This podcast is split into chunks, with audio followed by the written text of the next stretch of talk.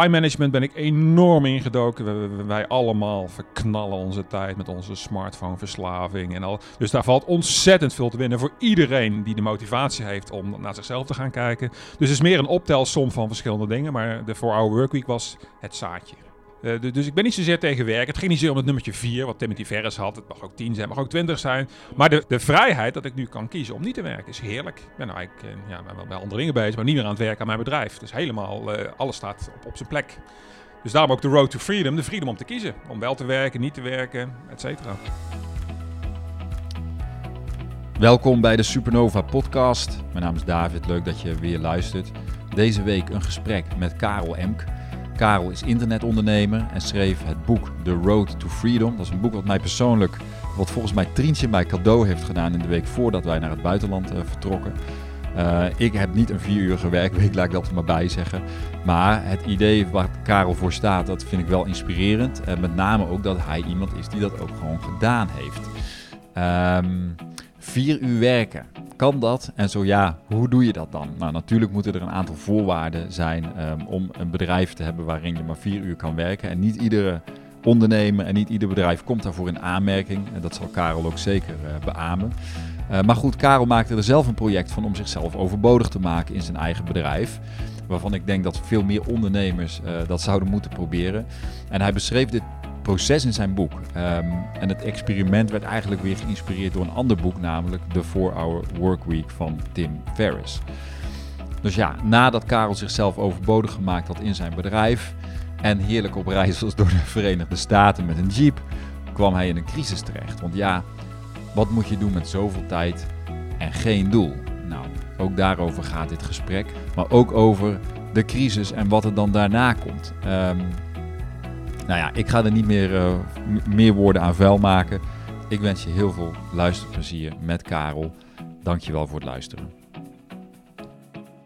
Wat leuk trouwens, Karel, dat ehm, we gaan gewoon doorpraten zoals we daarnet deden, maar nu met een microfoon. Want we hadden al even een leuk voorgesprek. Ehm, en ik vond het leuk, want ik zag jou hier natuurlijk ehm, dat jij een workshop gaf in Ubud, Ja. in Outpost, waar Ja. we nu ook zitten. Ehm, wat was het voor workshop? Eh, gebaseerd op mijn boek, The, The Road to Freedom. En de subtitel was The Not So Magical Formula to Create Maximum Freedom in Life. En hoe ging die, de workshop? Ja, hartstikke goed. Je hebt Ja. natuurlijk heel veel digitale nomaden, die Ja. zijn dol op dit soort dingen. Dus het was een heel eh, fijne sfeer. Het zat Ja. helemaal vol tot en met de trap naar beneden. Dus het was cool. hartstikke leuk. eh. Ja, ik kon er zelf niet bij zijn helaas, anders was ik zeker gekomen. Maar het boek, jouw boek Road to Freedom heb ik wel eh, gelezen. En natuurlijk, denk ik, is het wel eh, eh, een van de boeken die je moet lezen als je van plan bent om als digitale nomade zeg maar, te gaan leven, vind ik. Eh superleuk geschreven ook trouwens, dus complimenten daarvoor. Dus laten we even, waar is jouw reis eigenlijk begonnen naar dit leven van vrijheid? Als we het daar even over hebben. Nou, ik, ik moet de credits voor het, het, het zaadje, de inspiratie moet ik geven aan Timothy Ferris, de bekende Amerikaanse auteur die ooit de 4-Hour Workweek heeft geschreven. Ik heb dat boek twee keer gelezen. De eerste keer dat ik het las was iets van, nou het zal het zijn, 12 jaar geleden. Toen resoneerde het nog niet helemaal. Dan dacht ik een beetje bla bla bla, Amerikaanse bullshit en ik geloofde het niet allemaal. En ik weet geen eens waarom, maar in 2014 pakte ik het boek weer uit de kast. Het was een mooie lente was in Nederland begonnen. Ik begon het te lezen en ik had inzicht. Nou, ik denk, hier heeft hij gelijk, hier heeft hij een punt, hier heeft hij een punt. Toen ben ik eigenlijk nieuwsgierig. Ik denk van ja, hoeveel mensen leven nou echt de 4-hour workweek? Wat is een bestseller geweest over de hele wereld? Ik ga naar Google toe. In Nederland heb ik een nul gevonden. Ik denk, hey, dit is wel interessant. Een boek wat zoveel verkocht is en niemand leeft het. Internationaal heb ik uiteindelijk twee gevonden. Oh, echt? Ik denk van, dat is raar. Miljoenen verkocht, het stappenplan staat erin. En toen was eigenlijk het zaadje gezegd. Ik denk, oké, ik ga het gewoon als experiment oppakken. Neem twee jaar de tijd. Niet meer al die flauwekul met zelfboeken van, oh, dat is inspirerend. Nee, mouwen opstropen, implementeren En doen. en doen. Wat was jouw leven eigenlijk voordat je dat boek las? Qua werk dan? Ik was een eh, kleine zelfstandige. Ik, eh, ik had een trainingsacademy, eh, IT-trainingen. Ik deed alles zelf. Ik was de superman van administratie tot trainingen tot kerstkaarten versturen. Ik had een omzet van ongeveer 100.000. Vond ik prima. Dus ik was eigenlijk een eenmanspitter, een beetje Ja. een loner, een klassieke freelancer. En uiteindelijk, nadat je dus dat tweede keer dat boeken las, dacht je van ja, shit, ik moet hier toch wel een keer meer van weten. Of had je toen al zoiets van, goh, zou dat voor mij ook mogelijk zijn? Of hoe? Nou, alles, alles begint met geloof. Dus je begint niet aan zo'n project als ik... Ik was wel sceptisch. Ik ben een scepticus van nature. Maar tegelijkertijd denk ik van ja, hij heeft zoveel punten die bij mij hout snijden en resoneren. Dat ik denk van ja, de- hier moet heel wat mee te bereiken zijn. Ja. En de, mijn, mijn trigger is eigenlijk geweest om het te gaan doen. Ik had al heel lang op mijn bucketlist om een keer een jaar met een jeep door de Verenigde Staten te gaan reizen. Wat natuurlijk duur is, wat lastig is als je een eigen bedrijf hebt. Ik denk van, nou, hoe cool zou het zijn als ik mijn bedrijf nu kan transformeren, dat ik twee jaar later, ik had twee jaar de tijd genomen, gewoon vrij kan gaan reizen en misschien op afstand nog wel dingen doen. En mijn bedrijf moet dan op autopilot voor de inkomsten zorgen. Wat zijn die uh, belangrijkste factoren voor de 4-hour workweek? Hoe je dat voor elkaar krijgt? Um, de, de, de, basisprincipes zijn zoals ze vaak op papier vrij simpel. Ten eerste moet je ondernemer zijn. Het is natuurlijk kansloos als je werknemer bent tegen je baas te zeggen... we hebben een 40 uur contract, maar ik werk heel slim. Uh, ja. ik doe een, nee, dan zegt de baas, ik heb nog allemaal 100 miljoen andere projecten voor je. Dus als werknemer gaat het nooit gebeuren. Dat is ook een beetje mijn kritiek op het boek van Tim Ferriss. Die, die, die, die oh, doet hij een beetje alsof dat... Precies, ben dan gewoon je werkgever bedriegen. Je gaat uit... Nou, daar gaan we allemaal niet hebben nee. vandaag. Gaat die, is onzin. Hè? Ja. Dus je moet uh, ondernemer zijn. Maar de meeste ondernemers die werken niet vier uur, die werken... 80 uur. Want die zijn verslaafd aan hun bedrijf, die doen alles zelf. Dus de, de hele filosofie van het boek, uh, maar, ook van andere technieken, is van uh, je moet iets creëren wat schaalbaar is. Hè, dus je had het net zo over iets van jou dat je zegt, ik heb als communicatiemedewerker gewerkt. Nou, als je wat freelance journalist bent, moet je uren maken, want je ja. moet je teksten schrijven. Ja. Nou, het, het, lukt nooit elke dag tien uur te gaan schrijven, dat je, of je wordt zelf helemaal gek. Je moet opdrachten werven. Uh, dus, dus dat is je limiet. Je kan ja. ook geen 6000 euro per uur vragen voor je, tenzij je wel een hele bijzondere schrijver bent. Dus de, bijna heel veel dingen is op uren gebaseerd. Dan heb je een limiet. Ja. Dus je moet iets schaalbaars hebben. Iets schaalbaars kan zijn een softwareproduct, een boek. Uh, in mijn geval, ik heb een trainingsbedrijf. Ja, een training kun je heel vaak verkopen. Ja. Zolang je hem niet zelf hoeft te geven, is dan de... Nou, maar de, da, daar komt het stapelen. Hè. Je, je, je kan een training geven of er nou één cursist komt of tien, de inspanning van de docent is... Dus met tien cursisten, zeker in goede markten, is het al schaalbaar. Maar je kan meerdere trainers, meerdere academies. Dus dat is enorm stapelbaar. Dus e enorm uh, ja, groeipotentieel. Ja, hè? ja. Dus ik ben eigenlijk mijn, mijn eigen kunstje ben ik gaan als een soort franchise gaan neerzetten. Ik ben andere trainers gaan zoeken die wilden graag met mij samenwerken. Want ik had verstand van marketing, hoe de klanten binnenkwamen. En hele de back-office, heel de automatisering. En zij kwamen eigenlijk in een huis binnen en konden hun, lekker hun training gaan doen. Ja. En hadden voor het eerst dan eigenlijk toch hun eigen winkel met allemaal klanten. Jij stond al, was al op het punt dat je eigenlijk zelf die trainingen niet meer hoefde te geven. Ja, want in 2016 ging ik reizen, dus ben ik er. Ja. De plan was een jaar niet geweest. Ja, dus- jij hebt uiteindelijk vanaf 2014 twee jaar voorbereiding gehad. ja, klopt. Dat is een reële tijd. Voor, Nou, ik zeg altijd, het is net waar je begint. Hè. Kijk, Ja. ik heb je dan die, die workshop in Ubud gegeven. Dan heb je echte starters die zeggen, ik heb nog geen idee ik wil doen, maar ik wil wel een vier uur werkweek. Ik had al een bedrijf, ik had Ja. al omzet, ik had klanten, ik had ervaring, ik had al eh 2 miljoen Mhm. missers gemaakt in mijn leven. Twee keer, het is zo vaak gefaald dat je... Dus afhankelijk je, je- ja, waar je staat, kan het korter of langer zijn. Dus die twee jaar is niet reëel als je helemaal nog aan de basis staat. En ik zeg van ja, ik ben werknemer en ik weet niet wat ik wil, maar ik wil wel een vier uur werkweek. nee, Nee, dat gaat hem niet worden. nee, dan is die weg langer. Ik Nee, heb nee, geen nee. shortcut naar... je, hebt, eh, ja, je moet natuurlijk eerst de boel opbouwen. Ja, je moet eerst eh, sowieso iets te verkopen Ja. hebben. En al- dat kan al best lastig zijn. Wat ga je doen met miljoenen opties op deze wereld? Ja. Dus de, de weg kan best lang zijn, maar dat, ik zou daar zeker mensen niet in willen ontmoedigen. De juiste weg is leuk. Ja. De reis. Met Ja, je moet uiteindelijk gaan, iets gaan, op, gaan zoeken wat echt bij jou past, Ja. wat je leuk vindt. Ja, en bij mij heeft ondernemen ook eh, uiteindelijk eh, 20 jaar geduurd voor dit succes kwam. Want ik, toen ik begon wilde ik al eigen trainingen doen. Ja. was de tijd voor internet. Ik had geen idee hoe klanten kreeg. Nou, Het is wel goed om even te noemen, hè, van eh, in onze tijd is het natuurlijk van, goh, we willen graag in korte tijd heel veel succes. En ehm, het is wel even een goede reality check dat je zegt van, nou, 20 jaar, voordat je het succes had wat je nu hebt. Ja, en ik denk als ik terugkijk, het beroemde Connecting the Dots, zijn al die ervaringen eh, vormend geweest voordat Ja. ik uiteindelijk die stap kon maken. Ja. Hè? Dus, eh, Ja, ja, maar goed, jij ging in ieder geval, je zei, ik ga dat boek, eh, ik ga doen wat in dat boek staat uiteindelijk. Of- Ja, Timothy Ferris is de inspiratie geweest. Ik wil hem niet te veel credit, maar Nee. je hebt natuurlijk de hele wereld van internetmarketing. Daar was ik al mee bezig. Ja. Video's maken, jezelf als goeroe profileren. Eh, time management ben ik enorm ingedoken. We- wij allemaal verknallen onze tijd met onze smartphone-verslaving en al. Dus daar valt ontzettend veel te winnen voor iedereen die Ja. de motivatie heeft om naar zichzelf te gaan kijken. Dus het is meer een optelsom van verschillende dingen. Maar de 4-hour workweek was het zaadje. Ja. Werk, werken is niet verkeerd. Hè? Dus als je je werk leuk vindt, Mhm. eh, en heel veel dingen met dingen, training geven is hartstikke leuk. Eh, du- dus ik ben niet zozeer tegen werk. Het ging niet zozeer om het nummertje 4, wat Timothy Nee. Ferris had. Het mag ook 10 zijn, het mag ook 20 zijn. het gaat om het maar principe. De vrijheid dat ik nu kan kiezen om niet te werken is heerlijk. Ik ben nou eigenlijk eh, ja, ben wel bij andere dingen bezig, maar niet meer aan het werken aan mijn bedrijf. Dus helemaal, eh, alles staat op, op zijn plek. Dus daarom ook de road to freedom, de freedom om te kiezen. Om Ja. wel te werken, niet te werken, et cetera. Hoe ging die, die- dat proces uiteindelijk? Je bent dus met een jeep door Amerika. Dat was het doel, geloof ik, hè? met een jeep door Amerika. Ah, je beschrijft het heel leuk in het boek. Eigenlijk moeten we het niet allemaal bespreken, maar het is gelukt uiteindelijk.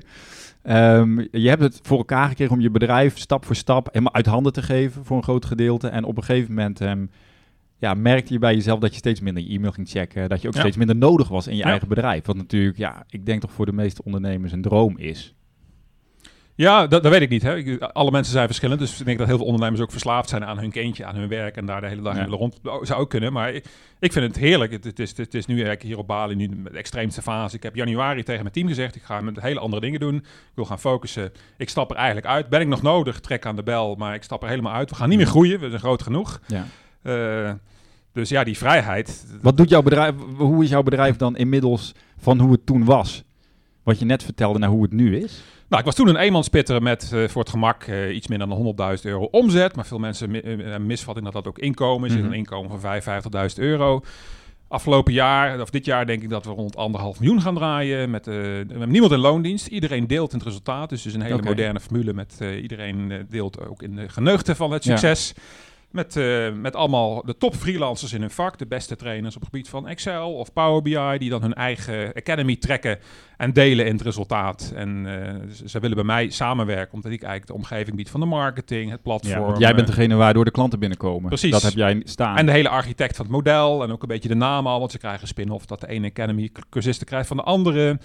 Hè, Ja. Dus het merk neergezet. Dus, eh, dus het, het is een trainingsbedrijf geworden. Ja. Ik heb eigenlijk mezelf als het ware onder de kopieermachine gelegd. Andere trainers geleerd. Wat, hoe heb ik het gedaan? Omdat die... eh, ja. eh, en, en het mooie van het model nu is, omdat het goed gaat, en het zal niet eeuwig zo zijn, is iedereen hartstikke blij. Want de freelancers, ze krijgen nergens goed betaald bij mij. Dus ja, precies. ja, iedereen Nou blij. Zelfs dat is natuurlijk ook wel mooi. Dat je dus wat jij, de vrijheid die je voor jezelf gecreëerd hebt, dat je dat ten de- oh, in ieder geval ook beschikbaar stelt voor de mensen die voor jou werken. Dus. Sterker nog, de, met mijn, mijn hoofdtrainers zeg ik altijd, nou, je mag 80 uur werken, je mag 4 uur werken. Zij mogen ook hun werk delegeren aan andere trainers. Hebben daar dan ook weer een commissieregeling over. Dus ook Ja. die kunnen gaan bouwen. Iets dieper in de piramide. Ik zit wel op de beste positie, moet ik eerlijk zeggen. maar ook aan een soort, eh, dus Ja. minder werk en... Hè? Precies. Ja. Eh, maar eh, wat natuurlijk het leukste was in het boek, op het eind van het boek, en ik weet niet of ik dat mag verklappen. Tuurlijk, tuurlijk. Toch lezen dat boek, en dat wil ik wel even zeggen, is dat je op een gegeven moment zegt van ja, het is gelukt, Ja. die vier uur, maar ja, maar nu. Ja. Existentiële crisis. Kijk, wat dit- gebeurde daar? Dat was wel, is wel heel boeiend, vind ik. nou, het is, het, is allemaal, het is allemaal hartstikke logisch. Alleen je ziet dat niet totdat je het ervaart. Eh, eh, mijn reis in de Verenigde Staten is heel lang euforisch geweest. Ik vind het heerlijk jeep spannend rondtrekken, avonturen, beren, natuurparken. Maar ook als je op een gegeven moment zoveel maanden aan het reizen bent, begint daar gewenning in te komen. Weer een national park, weer. Ik begon een beetje sleur in te komen. Eh, op een gegeven moment ga je dan minder doen. En dan ga je inderdaad het beeld wat eigenlijk de 4-hour workweek schetst. In een hangmat op het strand met een boekje en een cocktail. En dat is hartstikke lekker als jij een keer eh, op vakantie bent om een paar dagen een hangmat en een goed boek. Maar ga dat een keer elke dag doen. Vooral als je geen plannen hebt. En dan ga je de hangmat denken, wat zal ik vandaag? En nou helemaal niks. En, en geleidelijk aan kwam er eigenlijk een soort ja, reisdepressie, noem ik het maar. Ik dacht, Mhm. oh, misschien kan ik wel naar huis gaan, want ik, eh, ik hoef niks te bewijzen voor anderen of zo. Maar mijn huis was verhuurd, dus ik heb toen nog anderhalf Hoe lang was je toen onderweg? ja, de, de, de, eerste dip kwam ongeveer na een 4,5 maand. En daarna is het eigenlijk... Ik heb nog wat highs gehad, maar toch een beetje zo'n nachtkaars eh, tot de finish. Want ik moest na zes maanden het land uit. Ik had geen visum Ja. voor een jaar gekregen. Dus de, dus de les voor mij was gewoon... eh, de, de road to freedom is niet eh, gelijk aan de road to, to happiness. Mensen willen zinvol bezig zijn. En of Mhm. dat nou is met werk of met zorg of... eh, kunst of eh mensen moeten iets om handen hebben om je, om je bezig te houden. Ja. Ga je niets doen, ja, dan komen allemaal vragen van wie ben ik en wat doe ik hier. En dan kom ik het algemeen niet uit. Dat is natuurlijk ook zo met reizen. Ik bedoel, wij zijn als gezin, ja, wij reizen ook niet heel veel. Wij zijn nu op Bali, maar op een gegeven moment heb je de waterval ook wel gezien. Ja, Je wil gewoon met je ve- verder met je leven, alleen op, niet op een manier in het systeem. nee. Zoals we deden voorheen, in Ja. ons geval. En dat is denk ik een beetje het grote verschil tussen... eh, ja, we willen vrijheid, maar we willen natuurlijk wel ons ontwikkelen en willen groeien en we willen verder met het leven. Ja. Ja, nou, ik denk voor mij het toverwoord is gewoon, gewoon zingeving. Dus zo'n heel project om mijn bedrijf te transformeren, ondanks alle obstakels, is heel leuk. Want je leert heel veel dingen, je Mhm. krijgt nieuwe skills, je ziet dat er iets gebeurt. Hè, maar gewoon, eh, stel, wat voor heel veel mensen aantrekkelijk ik geef je een miljoen en je gaat dan eh, mee lopen niksen. Ja. Dan, eh, ja, is de, vraag of je daar gelukkig van wordt, ik, ik denk het niet. Nee, dat is natuurlijk al bekend dat al die mensen die de loterij winnen, dat die uiteindelijk, of het is heel snel op, Ja. Oh, en ze worden niet gelukkig van. Maar goed, ik heb dat in mijn boek ook beschreven. Dat is een van mijn grootste, misschien wel leermomenten geweest. Ik ben uh, ook wel eens wezen backpacken. En ik kan me goed herinneren dat ik een keer in Australië was. Ik heb nooit vergeten de plaats Port Douglas. En dat is ook een rijke luisresort. Die resorts zijn met hoge prijzen. En ik zat in een hostel. En dat was een leuk hostel daar. Net als je hier een beetje een outpost hebt. Het swingde, leuke mensen, grote plannen, dromers. Met een biertje werden daar de wereldplannen en ik liep naar het resort ernaast en allemaal verveelde mensen die hingen in een stoel met een dure cocktail. En ik begreep het. Ja, als, je, als je niks meer te, te bereiken hebt omdat je alles al hebt, je hoeft niet te... Ja, wat doe je dan? De hele dag aan het zwembad een beetje lopen hangen. En, uh, dus mensen moeten iets hebben om, om je... Hoe heb jij dat gedaan dan? Die, um, de weg naar zin geven, want daar kwam die dan. Ja. Hè, na die depressie, hoe, hoe is dat proces gegaan bij jezelf? Nou, ik heb best, best een, moeilijke tijd gehad. Ik heb natuurlijk dadelijk uit Amerika teruggekomen, ben ik, ben ik als een boek gaan schrijven. Dat heeft ongeveer een jaar geduurd, zijn boek schrijven. Dat is best, best de klus. Ja. uh, en eigenlijk, uh, toen het boek gelanceerd was, had ik zoiets, ik ga niet weer terug trainingen geven. Dan ga ik eigenlijk terug naar af. Hè. Net ja. een, een beetje een ganzenboordje gaat helemaal terug naar het begin. maar ik wist niet wat ik wel moest doen. En ik kreeg uh, magische toevalligheid in één keer op mijn scherm. Ik, ik zag dat hier een outpost, waar we nu zijn, een training was Live Design Lab, waar je een keer opnieuw weer gaat nadenken van wil ik met mijn leven? En ik denk het is een keer goed om ik helemaal te resetten, dat ik weer helemaal... En ik had de vrijheid, dus ik ging januari uh, vorig jaar ging ik naar Outpost om hier uh, die cursus te doen. Okay. En die heeft niet direct, zo, zo, zo zou het gaan, meteen het hele plan, maar er zijn toen wel dingen in beweging gezet. En ik denk een beetje in april van afgelopen jaar, denk ik van nou, nu gaat de richting duidelijk worden. Hè? En waar, waar ging die workshop over? Nou, de, de training Live Design Lab is eigenlijk bedoeld voor mensen die uh, niet zo goed weten wat ze willen in het leven. Dat Mhm. zijn er veel. Dat je eigenlijk met een gestructureerd programma gaat kijken, waar ben ik goed in, wat wil ik. Je Ja. gaat plannen maken. Nou, al- allerlei technieken om eigenlijk Precies. een soort toekomstvisie te gaan ontwikkelen. Eh, eh, de, de training was Ja. opgezet dat je zelfs meerdere plannen moest maken. Zoals het ene niet gaat lukken, dat je dan nog een andere had. En, eh, en het dwingt je in ieder geval tot nadenken. Tot, en dan zeker zo'n omgeving als Bali, waar je even helemaal weg bent. Het is natuurlijk heel Ja. goed om te resetten. En even uit je normale Geen systeem. betere plek dan Ubud. Nee, Ja, dat is natuurlijk mooi, want je hebt inderdaad... ehm, ja, je kan gewoon opnieuw beginnen. Je bedrijf loopt. Ja. Je hebt tijd. Absoluut. En het geld komt binnen. Het dus geld ik, ik komt heb ook, binnen. kan ook investeren zonder dat het Ja. pijn doet. Hè? Dat, eh, Ja, dat is natuurlijk van, fantastisch. Maar dus er komt er toch een soort crisis van... Wat moet ik nu met mijn leven? Ja. ik, ik kan me goed herinneren, eh, een podcast met Tony Robbins. Die zei, if, if you're not growing, you're dying. Hm. Mooie uitspraak. Dus ik dacht eerst, ik ga mijn bedrijf groter maken. Want het was, nou, het gaat nu anderhalf, het kan ook 15 miljoen worden. Ik zit pas in Nederland, kan ook. En ik begon te groeien. En ik merkte, door, door het groeien, werd ik weer een soort van manager. Want als je gaat groeien, krijg je een ander soort bedrijf, andere dynamiek. Er komen in één keer nieuwe... Ja. En uiteindelijk was de baas. Ik, ik werd daar diep ongelukkig van. En daarom heb ik gezegd van ja, ik heb genoeg geld. Wa- Waarom moet ik verder groeien? Ja. Stoppen met groeien. Behalve als het kan groeien zonder mij, prima. En dat is de fase waar we nu in zitten. Ik heb gezegd, Ja. ik bemoei niet meer mee. Als jullie nog goede ideeën hebben te groeien, prima. En dan ga je ook goed in delen. Maar voor mij hoeft het niet meer. Ja, dat is inderdaad heel anti-Amerikaans. Je moet toch Nee. door blijven groeien? Kom nou. ja, precies. Maar ook, ook, niet, ook Nederlands. Ik bedoel, eh, daar zie ik het in mijn vriendenkring ook wel. Die hebben Ja. dan goede salarissen. Maar dan toch, als de buurman weer een grotere auto heeft, dan is het toch weer een beetje sneu, hè? Ja, ja, ja. Moeten we ook door. Ja, het, is, Ja. het spel is nooit afgelopen volgens Ja, mij. tot je er helemaal uitstapt dus. Ja. Oké, en dus? Waar En- gaat die road to freedom heen? Ja, nou goed, ik, ik ben altijd nieuwsgierig geweest naar, eh, ik vind het een rotwoord hoor, maar spiritualiteit in de breedste zin. Ik heb Mhm. daar in het verleden ook wel dingen meegemaakt dat mij duidelijk is dat daar ontzettend veel gaande is.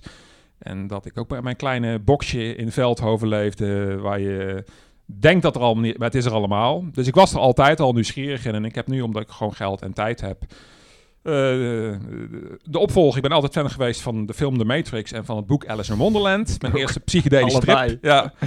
Ik vind, alleen, ik vind het woord Wonderland al prachtig. En voor mij is dingen die heel erg veel buiten mijn normale levens kijk, is voor mij Wonderland. Als ik, ik, ga dinsdag naar een shamaan lopen shaken. Ik heb geen, is voor mij Wonderland. Vijf Ja. dagen shaken met de shamaan. Eh, maar ik vind het allemaal hartstikke leuk. Want of, of het nou iets voor me oplevert of niet. Zelfs als Ja. ik daar als toeschouwer een beetje deelneem. Zeker als je een boek schrijft. Ook slechte ervaringen zijn dan goede Ja. ervaringen voor een boek. Het is een ervaring. Precies. Uiteindelijk. Hè, bijvoorbeeld mijn ayahuasca, wat we straks even hadden, was absoluut geen fijne ervaring. Maar als boek technisch weer een heel mooi verhaal voor de lezer. Als het alleen maar Ja. eh, unicorns en walhalla is, wat ook een beetje... eh, Ja, ja, ja. ja. Dus ik ben nu eigenlijk eh, een beetje on the flow allerlei dingen aan het onderzoeken en ontdekken. En dat wordt het nieuwe boek Road to Wonderland. En ik heb nu geld, dus ik wil daar waarschijnlijk ook een documentaire van laten maken. De, Dus je gaat eigenlijk je eigen zoektocht vastleggen in een boek en een documentaire uiteindelijk. En voor mij is dat weer heel leuk. Ik leer heel veel. Ik, ik ontmoet de meest bijzondere mensen. En Ja, noem eens even één voorbeeld van ehm, ontmoetingen of iets bijzonders wat je dan... eh, is overkomen? Nou, la- laat ik dan bijvoorbeeld pakken wat, nog een beetje in de safe zone zit. Dat ik weet niet wie dat voor, wat voor ik weet het niet. Ik zat er, we hadden al een voorgesprek. Ik denk, goh, waar gaat deze podcast heen? Ja. Eigenlijk, ik denk ook wel eens van, ja, weet je, fuck it. Eigenlijk kunnen we het gewoon overal over hebben. Oké, Weet je, ik, ik bedoel, het is voor mij ook wel spannend, want ik ben ook al ja. zo'n... eh, eh, Maar ik hou ook heel veel dingen nog binnen, Ja. omdat ik denk, ja, mensen denken gewoon dat je gek bent. Ja. Weet je, maar weet je, laten we het gewoon lekker We over gaan los. Ga los. gooien. Dan ga ik, We ga ik los. Ik ga Doe twee maar. dingen noemen die ik allebei leuk vind. Eh, het eerste, ik zit in een soort... Ik, ik hou van... 4-hour working was een experiment voor mij. Kan lukken, Ja. mislukken. Ik zit nou in surrender experiment. Dat wil zeggen, ik plan niks meer. Ik heb plan de agenda helemaal leeg en ik ga gewoon kijken wat de dag gaat brengen. Mhm. En eerst dacht ik, dat wordt saai, want dan komt er niks. En hier in Ubud, ik weet niet wat hier in Ubud allemaal gaande is, maar er gebeuren de gekste Heel dingen. veel. Dus ik was, eh, ik was hier nog maar net en ik zit eh, s ochtends wat laat, jetlag, om 11 uur te ontbijten in mijn restaurant bij het hotel. Er is niemand.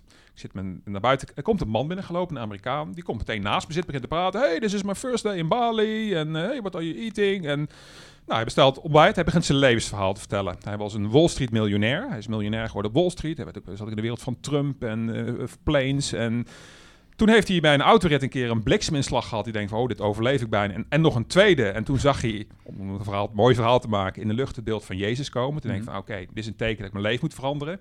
Toen is hij trada- transcendente meditatie gegaan. Hij is daar Siddha in geworden.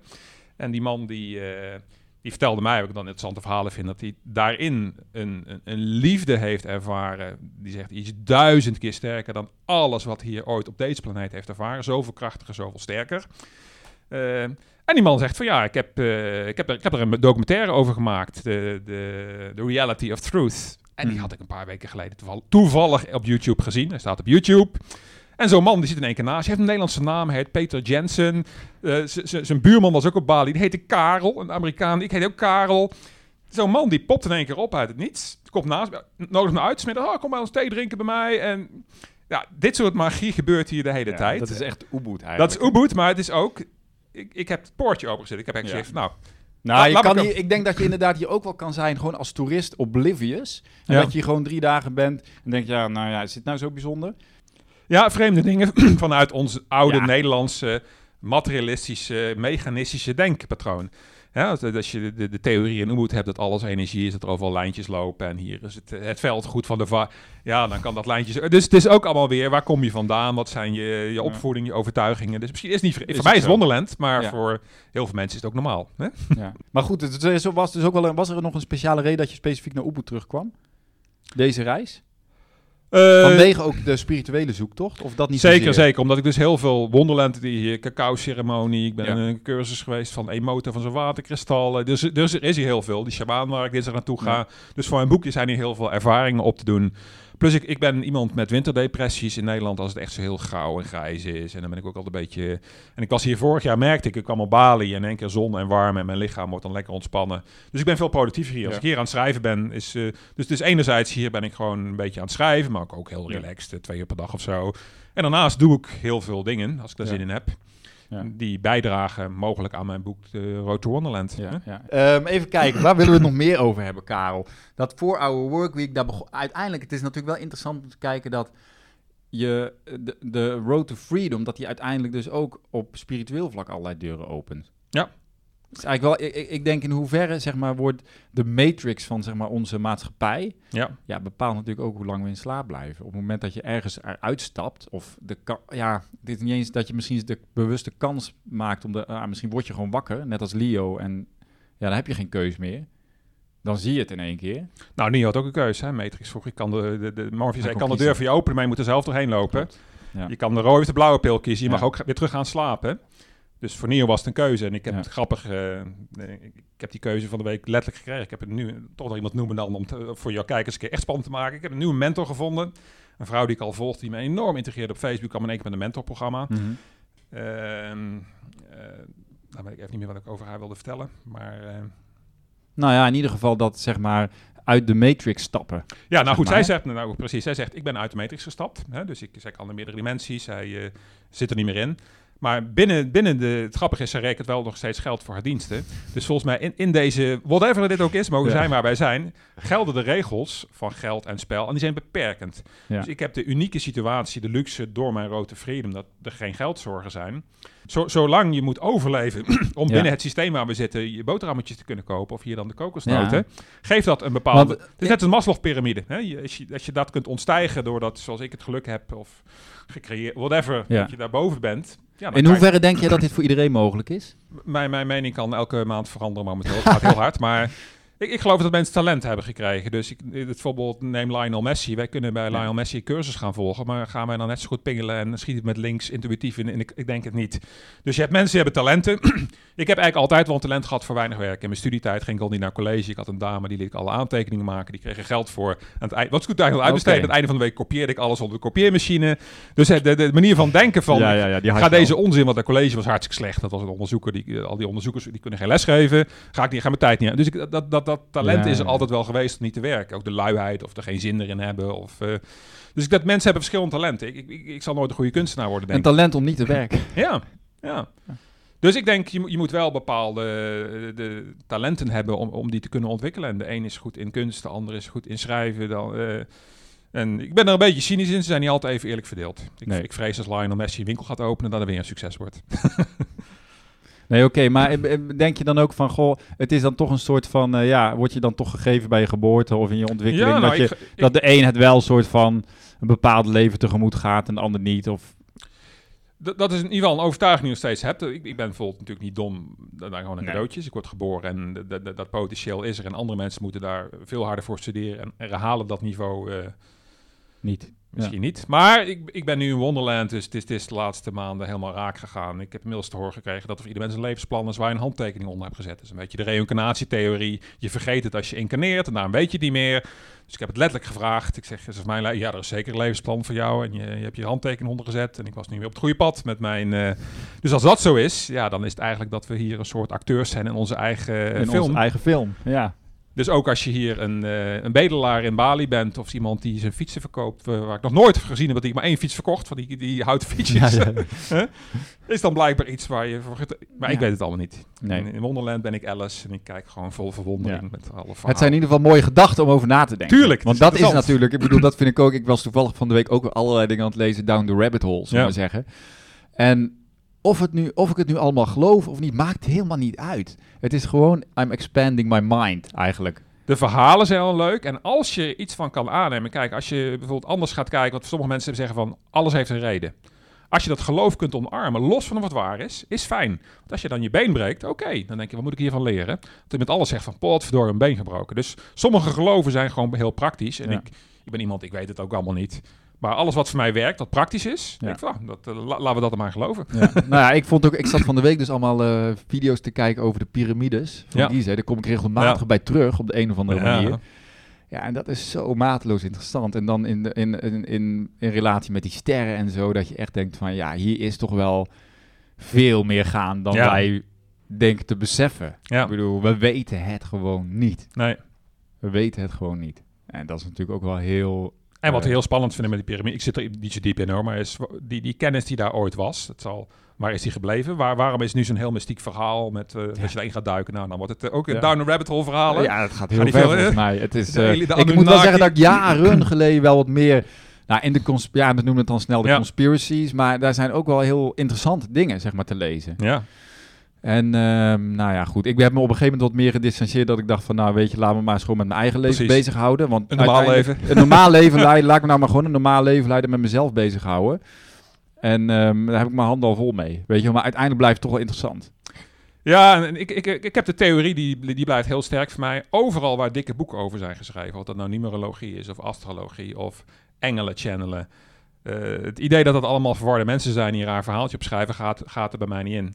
Hè, dus ik, ik toevallig straks van de week op YouTube, wat, wat dat komt dan één keer voorbij, was een, was een film op YouTube van acht uur van een buitenaards ras, de Pla- Pleiaden. Ik kan De het Pleiadians. Pleiaden. Die uitlegde waarom ze hier zijn en waarom ze op aarde betrokken zijn bij het hele proces van acht uur. Met een soort computerstem, het ook geen menselijke stem.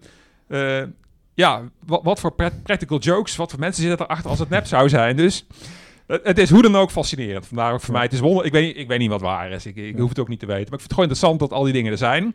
En dat wij komen bij dat Nederland, dat het daar niet erkend wordt, onderkend. En dat je inderdaad als gekkie wordt gezien als je daarover begint te praten. Want dan ben je een beetje in de war. En mensen stappen letterlijk. Ik heb bijna vier werkweek. Echt een stap naar achteren. Gewoon. Dat En dat is nog maar de. Want dat is interessant. Dan heb je het nog maar over een leven in vrijheid creëren als Ja. het gaat om je tijd. Precies, omdat er ergens in de hersenen zoiets sterk zit. Je hoort te werken en dat kan niet. Hoe kan dat dan? En dat kan niet. En dat het Nee, te vreemd dat, wordt. dat, dat heb ik ook, dat heb ik ook nog steeds. Want ik ben dus hier in Outpost. Ik heb hier dus een, een maandabonnement om te werken. De, e- en toen ik dat had afgesloten, de eerste twee dagen, ging ik naar het werk maandagmorgen. Ja. En ik zat op die scooter en ik dacht, het lijkt alsof ik gewoon nu naar kantoor Ja. rijd. En Toch dat is gewoon een conditionering. Ja. En ik zei, en na twee dagen zei ik tegen Trintje, maar eigenlijk, dit is toch niet waarom we dit hebben gedaan? Hè? En ja, wij hebben echt werk te doen. Ja. Hè, dat is het niet. Maar ik dacht wel van, oké, de manier waarop. En ik, het was, ik was gewoon opeens, werd ik me bewust van de mindset Ja. over, oké, wij moeten nu, ik moet nu werken, Ja. bijvoorbeeld. Maar die, die zit. Nou, ik ben Ja, geen, geen techno. Op celniveau zeg ik altijd. In de zin van: ik heb een boek geschreven over. Voor, ik, ik ben vrij. En nog Ja. heb ik op een zondag, als ik in Veldhoven een beetje in mijn kamerjas aan het lummelen ben. En ik zet Netflix. Vind ik helemaal prima. En als ik dat op maandag om half tien of tien uur. Ja. Is er ergens een stemmetje en eh, ik ben er al mentaal Ja. helemaal vrij van. Dat zijn maar afspraken die we ooit gemaakt hebben. En, dat zit dus en echt dan, diep. dit zit super diep. Ja. Ja, en dat is ongelooflijke conditionering. Ja. Gewoon van jongs af aan zit dat. Daarom noem ik het ook celniveau. Nou ja, we beginnen natuurlijk inderdaad met school. Ja. Ik bedoel, hey, je moet naar school op maandag. Nou, eh, nou ja, veel kinderen willen echt niet naar school op maandagmorgen. Hè? Dus je, we leren onszelf eigenlijk van jongs af aan conditioneren om iets te doen wat we niet willen. Maar daar dan eh, komt er een stemmetje, het moet. Ja. En dan gaan we op een gegeven moment worden we een soort robot Ja. die gewoon dat automatisch gewoon weer produceert. Zo. Ja, en het schijnt, maar dat weet ik ook niet, dat, dat de eerste zeven jaar heel erg vormend zijn. Dus dat, dat het dan al heel veel in je systeem geprogrammeerd is. En ik geef altijd als voorbeeld een beetje ook met de... st- Stel dat wij in Nederland waren opgegroeid met een andere cultuur. En daar had je bijvoorbeeld zes dagen in de week vrij. Dat je gewoon allemaal kon doen. Sporten, met familie, gezellig dingen doen. En één dag in de week ga je voedsel verzamelen. Want het voedsel voor de Ja. week, dan was dat de norm geweest. Alleen Ja. we zijn zo opgevoed. Carrière, 40, 40 uur gewerkt. Is ook maar een nummer. Die heeft ooit iemand... Het komt uit industriële tijdperk. Ja. eh. dus ja. Ja, wie zegt dat we dat moeten aanhouden? Maar conditioneringen zitten in ieder geval heel diep. En dat merkte jij dus ook nadat je dus al een aantal jaren echt vrij bent. Ja, en het, en het leuke is, die, zi- die zijn natuurlijk overal. Hè. Ik ben bijvoorbeeld in, eh, in december in Thailand geweest, Koh Phangan, een beetje als Ubud, ook zo'n semi-spiritueel eiland. Met heel veel hippies, hele mooie yoga-vrouwen. En, maar ook daar is, is een code, een dresscode. Als je daar niet met Ganesha en Secret eh, Geometry t-shirts rondloopt, maar gewoon zoals ik hier, dan hoor je er ook weer niet bij. Ja, hè. ja, Dus ja. overal creëren mensen toch hun ongeschreven wetten en regels. Dus dat vind ik alweer leuk. Ja, het is toch weer een clubje. Als je uit de corporate wereld van, van wat noemen we het, eh, de Ui- Z- Zuidassen Nederland met stropdassen, zie je er eigenlijk weer een andere code. Dat je wel eh, een Klopt. beetje... Je moet daar ook wel met je horloge rondlopen Ja. ja. en, je, en je bepaalde kleding. En dan Ja. hoor je er pas bij. ja, dus dat je hebt natuurlijk- groepsgedrag en groepswetten en, het, eh, het is denk ik mensen eigen. Ja, interessant. ja. Ehm, wat zou jij nog als... ehm, ja, ik zou zeggen tips. Maar dat is misschien een beetje zo afgezaagd. Maar willen meegeven mensen die zeggen van... Ja, maar ehm, hoe, hoe creëer ik zo'n leven van vrijheid? Ik denk het grote verschil is tussen eh, mij en eh, mensen die het nog niet doen, is het woordje geloof. Ik geloof dat geloof heel belangrijk is. Twee keer geloof in de zin. eh, toen ik het boek van Tim Ferriss lag, was er een zaadje van ja, ik ben sceptisch, maar tegelijkertijd hier zit wat. Toen ik bezig was met de voorbereiding, zelfs in mijn directe vriendenkring, mensen die met niemand stelde de vraag: ja, hoe ga je dan je geld verdienen? Want dat zou een goede vraag zijn als je het serieus neemt. Van, hoe ga je dan je geld verdienen met je vier uur werkweek? Ja. Mensen stelden hem geen eens. Oftewel, het ongeloof dat het niet zou kunnen was zo groot dat de vraag eh, geen eens werd gesteld. Dus ik denk, je moet erin geloven. Want geloof is een self-fulfilling prophecy. In de zin van, als je gelooft dat niet gaat lukken, ga je er bevestiging van zien. Nou, is vaak de stap van totaal niet geloven naar, oh, ik ga, is te groot. Dus daarom zeg ik altijd, ga baby steps doen. Ga een, ga een cursus time management doen. En ga eens kijken wat je met één zo'n cursus al eh, in de week aan tijd kan winnen. En als dat die eerste baby step is, dan is er een heel klein bruggetje gebouwd richting dat grote ding. Hè? Dus eh, g- geloof is mij het toverwoord. Ja. Ik geloof bijvoorbeeld met Rote Won, ik geloof dat er ontzettend veel gaande is waar ik geen weet van heb. Dus ik weet geen eens, eh, zoals Alice van in de rabbit hole, waar ga ik naartoe? Ik, ik, ik, ik dwarrel maar een beetje mee, ze vlinder. Eh, maar ook daar is weer geloof de basis van dat het er is. Ja, in Nederland denken of mensen die denken dat het onzin is. Dat al, Ja. hè? Dus Dan ervaar je ook niks uiteindelijk. Nee, precies. Ja. Ik heb zelfs recentelijk geleerd dat het universum zo slim is dat het universum zich aanpast aan jouw geloofssysteem. Mhm. Een belangrijk deel van een boek. Fascinerend. Heel interessant, ja. Hele nummer. Nee, maar goed, dat is natuurlijk waar we... Ik heb een podcast met ehm Marinus Knoop opgenomen. Ja, die zag ik er wel ook grappig, want ik heb En- een week in Frankrijk ge- georganiseerd, een beetje gebaseerd op zijn creatiespiraal ooit. Dus, maar, En hij heeft natuurlijk... ehm, hij zegt dat natuurlijk ook. Het begint met wensen, ja, geloven, verbeelden. Ja. Dus geloven is een heel belangrijke stap. En hij, hij maakt dan natuurlijk zo'n simpel voorbeeld van... Ja, als jij eh, naar de stad rijdt en je hebt geen geloven in dat je een parkeerplek gaat vinden... ja, dan is de kans al kleiner dat je hem gaat vinden. ja. En dat is dan meer mentaal, maar dat gaat natuurlijk ehm, het, het spirituele, eh, de, de, de trillingsfrequentiekant ervan, ja, die komt heel duidelijk naar, naar voren. Nou, ik vind het een een interessant voorbeeld, Maurice Knopen. Hij heeft natuurlijk, de, wat is Parkinson's eh, Ja. disease? Ja. Ik, ik weet, ik ben een Nou, onderzoeker. je moet het interview dan terugluisteren, want Ja, we hebben het er ook over. Oké, maar ik, Ja. ik weet bijvoorbeeld niet eh, de graad van maakbaarheid van het leven. Dus dat hele verhaal van dat je maar alles kunt doen zolang je maar op het juiste vibratieniveau zit. Hmm. Maar ik, ik ben totaal onwetend. Dus stel even het verhaal wat we het net over hadden, dat er inderdaad een levensplan is waar je handtekening onder gezet. En jij hebt in jouw levensplan gezegd dat je een keer wil ervaren hoe het is om arm te zijn en eh, te ploeteren. Ja, dan kan je, als je geheugen gewist is, denk ik, ik zou wel leuk vinden om een groot huis te hebben. Maar als dat niet in je, en, en daardoor gaat de, het Ja. krachtenveld jou heel erg tegenwerken, omdat de ervaring... Ik weet het allemaal niet. Nee. Ja, nou, ik- wat we weten is onze eigen ervaring. ja, en, eh, en, we hebben En of dat waar is, dat, zelfs dat is de vraag. Ja, hoe, hoe weet ik dat dit geen droomwereld is waar we nu Ja. in zitten? Dat jij echt bestaat. Dat het Ja. niet een soort avatar is die een computer gegenereerd is. Die je zogenaamd interviewt. Dat Het helemaal... wordt wel heel erg nu dit gesprek. Nee, Nee, Ja, dat, nee, ja. nee dat, maar dat, dat is letterlijk waar ik de Ja. grens heb gezet. Ik zeg, dat, dat wil ik niet geloven. Dan ga ik bedenken. Maar, maar, Ja. maar als je bijvoorbeeld kijkt hoe snel de technologie zich in onze wereld ontwikkelt. De, de virtual reality Ja. games. Eh, en je bent, hebt dan een beschaving die... maar ook artificial intelligence, Ja. hè, dat is echt een... poeh, ja, eng, interessant. eng. Ja. Weet bij Facebook het beroemde experiment dat ze de stekker eruit hebben getrokken. Dat twee computers begonnen te praten in een taal die ze niet meer begrepen. Denk, help, stekker eruit. Ja, ja. Dus ja, Spannend. de rabbit hole... eh, De rabbit hole diep. goes very deep. Ja, de rabbit hole is het diep. How far do you wanna go? ja, ja, maar goed, die, die, al die, ja, dat is natuurlijk gewoon al dat soort verhalen en films. Ja, Avatar, ook zo'n film. Ja. Het is er natuurlijk allemaal niet voor niks. Nee, waar komt het vandaan? Waar komt het vandaan? Ja. Gaande. Maar wat is het toch zo leuk aan? Het, Oké, het niet weten, laten we gewoon vanuit gaan, we weten het niet. Nee. Maar toch is er iets wat ons trekt Ja. en wat we interessant vinden en waar we... Dus ja, we willen toch graag... eh, Denk je ook dat het een... eh, kan het ook gewoon een vlucht zijn uit deze wereld? Oh, dat zou zomaar kunnen. Ik, ik weet het niet. Ik, ik, vind, ik vind niet weten ook wel leuk. In de zin van, als je alles weet, dan, dan is het spel afgelopen als het ware. Eh, terwijl ik nu daarom ook wonderend letterlijk rondloop van wat is dit nou weer? Daar komt zo'n man binnenlopen. Eh het, ga, eh, het is wie, wie organiseert dat? Hoe, hoe werkt dat?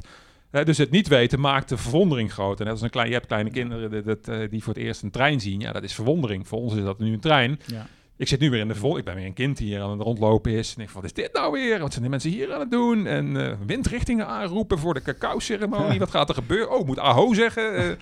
Ja, ja, ja, precies. Ja. Dus verwondering. Ja, Ja, leuk. mooi. Eh, maar de vieruurige werkweek, om daar begon het natuurlijk allemaal mee uiteindelijk.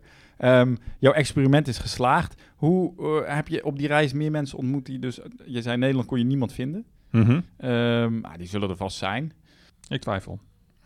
Ik weet het ook niet hoor. Want meestal, of ze zijn egoloos, zijn mensen die zoiets gaan doen, net als ik, die dat toch wel een beetje gaan communiceren. Ik heb een boek over geschreven. Dus dan zou het allemaal een soort underground moeten zijn. Van alle mensen die die vier stiekem een mondje dicht houden en tegen niemand vertellen. Want ik ben echt serieus gaan googlen middag. En ik, Ja. heb een- ik zag wel heel veel trainers die flirten ermee. Van escape the 9 to 5. En, maar ondertussen zag ik dat ze heel veel werkten. Ja.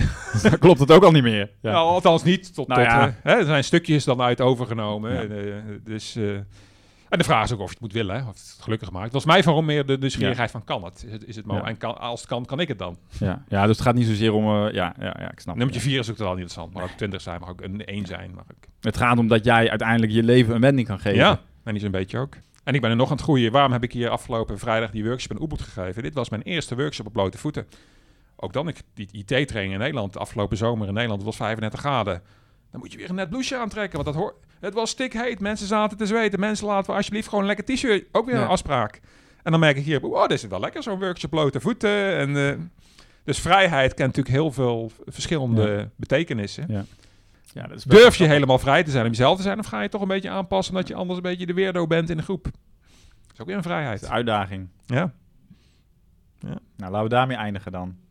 Meer jezelf worden. Ja, En dat is ook een beetje de insteek van mijn podcast. Uiteindelijk is het mijn zoektocht en onze gezamenlijke zoektocht natuurlijk van we willen meer onszelf zijn, meer ontdekken wie we zijn. Ja. Dat is toch wel een beetje de grote zoektocht.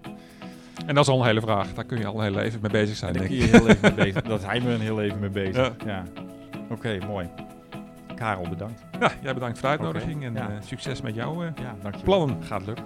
Dank je. Oké, dat was hem. Karel Emk. Ik hoop dat je genoten hebt van dit gesprek. En misschien heb je nog wel veel meer vragen. En denk je, ja, dit gesprek was veel te kort. Nou ja, eh, sorry, dat was hem. Ehm, dan kun je Karel natuurlijk zijn boek lezen en ehm, hem in de gaten houden op social media voor zijn tweede boek en eh, documentaire, dus waar hij mee bezig is.